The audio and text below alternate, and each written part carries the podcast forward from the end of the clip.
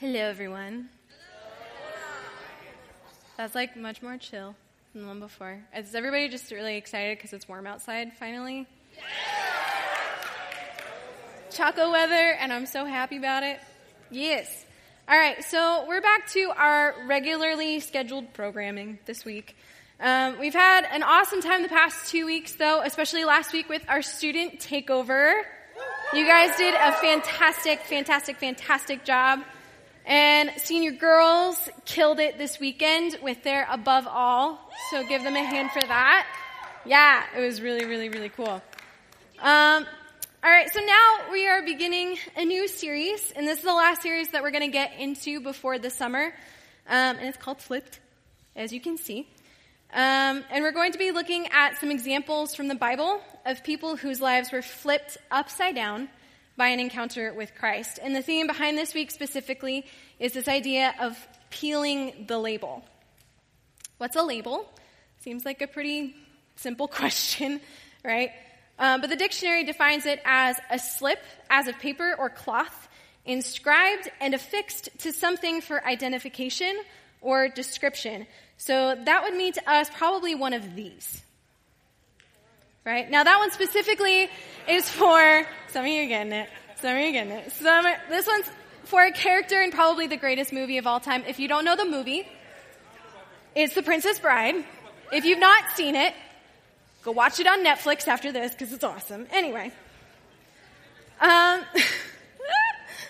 So these labels are like a stamp that we wear figuratively and sometimes literally that tell ourselves and everyone else who we are. And we let these labels define us, define everything we do.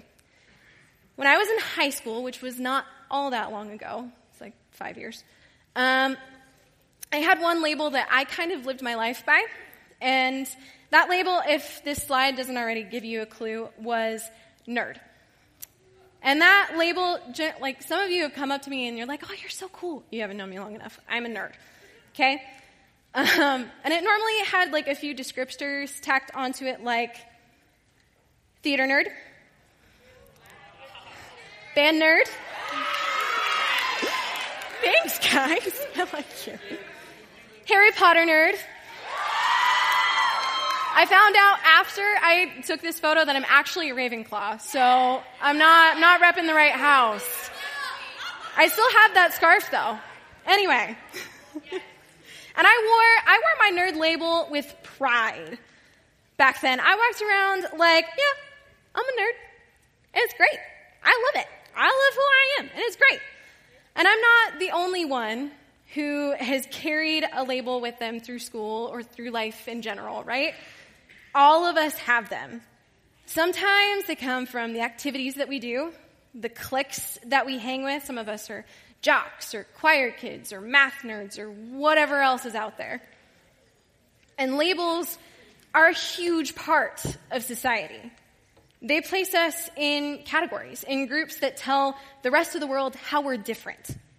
Looking through history, there's never been a time when this hasn't been true. Even back to the time of Jesus and before, world societies have been dividing the people into classes, categories, and boxes. And tonight we're going to look at someone in Scripture who was really defined by a label that she wasn't proud of. You'll find her story in Mark chapter 5, so if you have your Bibles, you can go ahead and turn there, or you can just read along on the screen. It says this, and a great crowd followed him being Jesus, and thronged about him. And there was a woman who had had a discharge of blood for 12 years, and who had suffered much under many physicians, and had spent all that she had, and was no better, but rather grew worse. She had heard the reports about Jesus, and came up behind him in the crowd, and touched his garment. For she said, if I touch even his garments, I will be made well.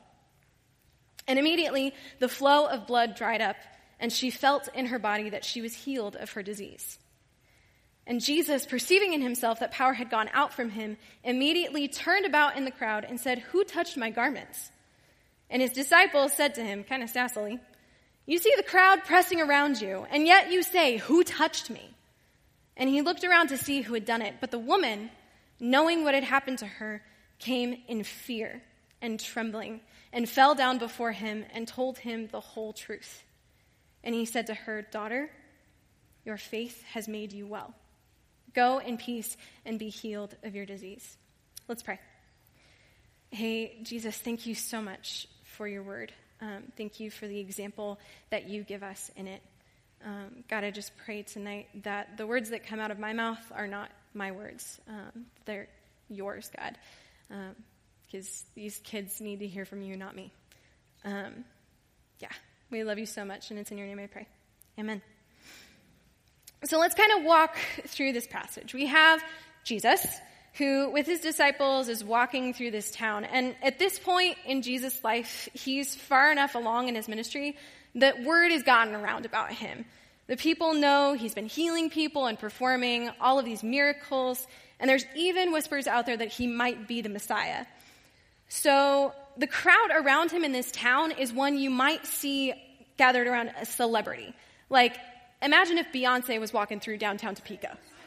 She would have a crowd around her pretty quick, and they'd be pretty excited.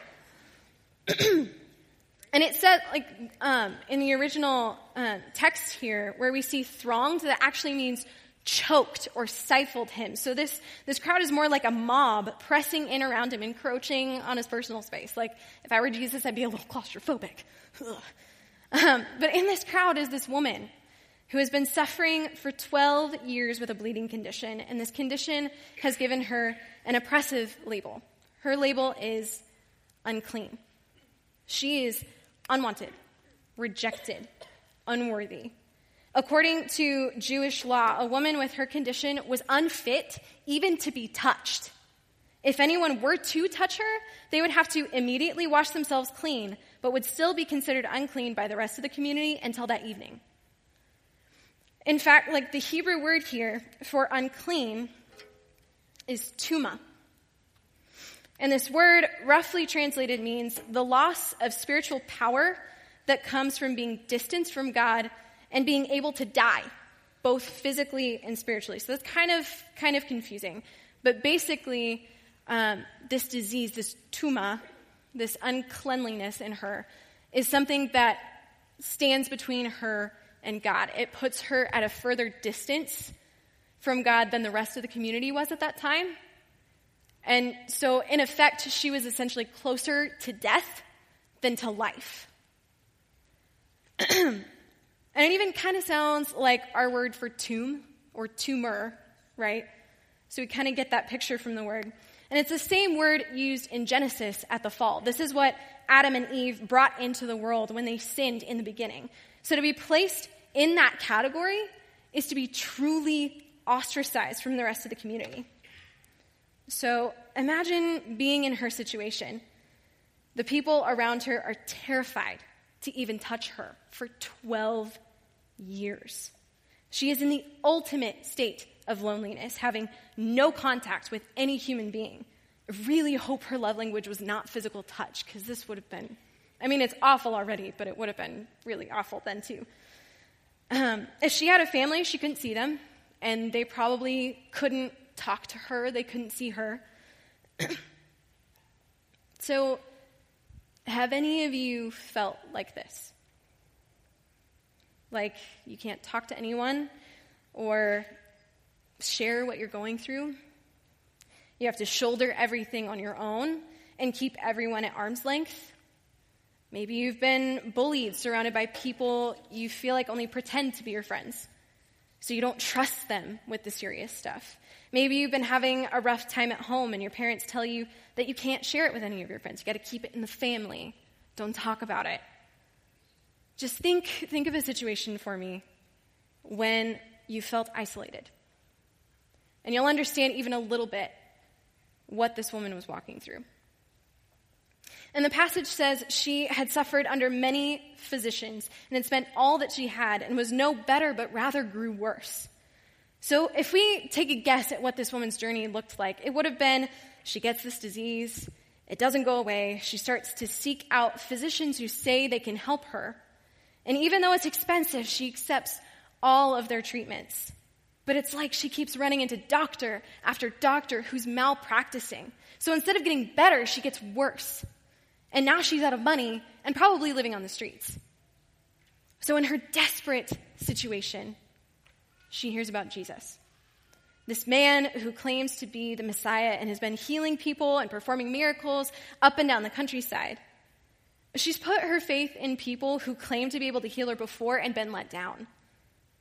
But this man, this Jesus, maybe he could be the one who would finally succeed. So when Jesus rolls into town, she joins the crowd around him. And this situation was already a step of faith for her because 12 years of isolation probably makes social situations a bit more stressful. So being crowded in that group of people would be terrifying. Not to mention, she doesn't want anyone in this crowd to recognize her because she'd be scorned, rejected, and probably punished just for being there. And everybody'd have to go run and take a bath, and it'd be this huge deal. So she's making herself small in this crowd as she's edging closer and closer to Jesus, who's in the middle of this huge crowd of people. And in order to keep herself from being noticed, she decides she's just going to sneak up behind Jesus. That way he won't see her. And she's just going to touch the hem of his robe. She has so much faith in Jesus, in this man who now stands only a few feet away from her, that she only has to touch the hem of his garment. She doesn't have to make skin-on-skin contact. It's just this much to be finally healed. I can only imagine the incredible anticipation that she must have felt as she reached out her weak and tired hand to feel the rough fabric of his robe. And the astounding relief as she feels her body is finally healed. I was reading some commentaries on this passage because what she does next kind of confuses me. Because if I were her, having been miraculously healed by the God of the universe in the flesh, I'd be pretty stoked about it. I would be singing. I would be jumping. I would be hopping like I was in the Wizard of Oz. But that's not what she does here. She tries to sneak away. She stays quiet and tries to retreat back out of the crowd. And this commentary that I read had this insight. We don't know for sure if this is what was going on in her head, but it said that this healing is likely seemed to her a stolen cure. So she feared to acknowledge it because she snuck up behind Jesus and touched him without permission. She feels like she somehow stole the power to heal herself from Jesus. But then Jesus does something she didn't expect. He asked who touched him. And Jesus' disciples, like I said, they're pretty sassy. They're looking at him like, we're in a mosh pit over here. There are people everywhere, and you're asking one person, which one person touched you? Could you be more specific? But the woman immediately knows what he's talking about. And she came in fear and trembling and fell down before him and told him the whole truth. She has just been healed. This should be a joyous moment for her. Instead, she's terrified and throwing herself on Jesus' mercy because she doesn't understand. She doesn't understand that he didn't ask who she was so he could find a culprit, so he could punish her for the theft she thinks she committed. He wants to hear her story. He wants the crowd to hear her story. He wants to change her tuma into a testimony. And that's exactly what he calls us to as well. We all have skeletons in our closet. We all have tuma in each of us, and we would rather keep it to ourselves. We would rather not let the people around us know that it exists, even with the people we're closest to. These pieces of our past are not what we share first. I didn't walk into my first date with Micah, my fiance, and say, this is all the crap in my life, deal with it. No, that's terrifying. We don't do that. But God has already worked through the tuma. He's brought us back to life, just like the picture we have of baptism. When we go under the water, the tuma in us dies along with Jesus. And when we rise out of the water, we rise again with him, and that tuma stays dead. Just like it says in 2 Corinthians 5:17, therefore, if anyone is in Christ, he is a new creation. Behold, the old has passed away, the new has come. Oh, gosh. And once this woman is done confessing to Jesus, she hears him say a word she was not expecting. One she probably hasn't heard in reference to herself in years. Daughter. He says, daughter, your faith has made you well. Go in peace and be healed of your disease. And suddenly, her label of unclean, her tuma, is washed away. And it's replaced with daughter. This word claims her. It brings her out of her isolation. It makes her part of the family of God. It voices familiarity. It makes her someone that Jesus knows and loves, someone he cares for. It covers the labels that have defined her in her illness and isolation and brokenness, and it makes her brand new. Guys, that's cool. I don't care who you are. That is incredible. And this is the label that our tuma is replaced with. When we trust in God and accept Jesus as our Savior, we become his daughters and sons, his brothers and sisters. We become his. And with that label comes freedom and joy and peace. We don't even live under the labels of nerd or jock or whatever else. That's not the first thing that defines us. Because now we all live under the label of God's child. We are his. And suddenly we're not so different. Suddenly we have something that binds us together instead of separating us into these categories and boxes that the world wants to put us in. And the weight that we carry of our secrets and our past and our ugly stuff, it falls away. Psalm 103:12 says, as far as the east is from the west. I don't know if this is east and west, but I'm going with it. So far does he remove our transgressions from us. And the power that tuma had over us is reversed. So instead of a power that silences and oppresses and makes us want to hide, we have the resurrection power that inspires us to speak, to tell everyone what Jesus did in our lives, how he saved us and made us free. So, if there's something that you're afraid to share, remember that Jesus has taken it. Even if you're still walking through it, he's with you in it, and he's got it. Remember that you are covered in his grace, and you are not who you were before. He's turned your tuma into your testimony. You are made new and made to share your story with the rest of the world. Let's pray. Hey, Jesus, thank you for who you are. Thank you for taking our tuma, our ugly stuff, our uncleanliness, and making us new.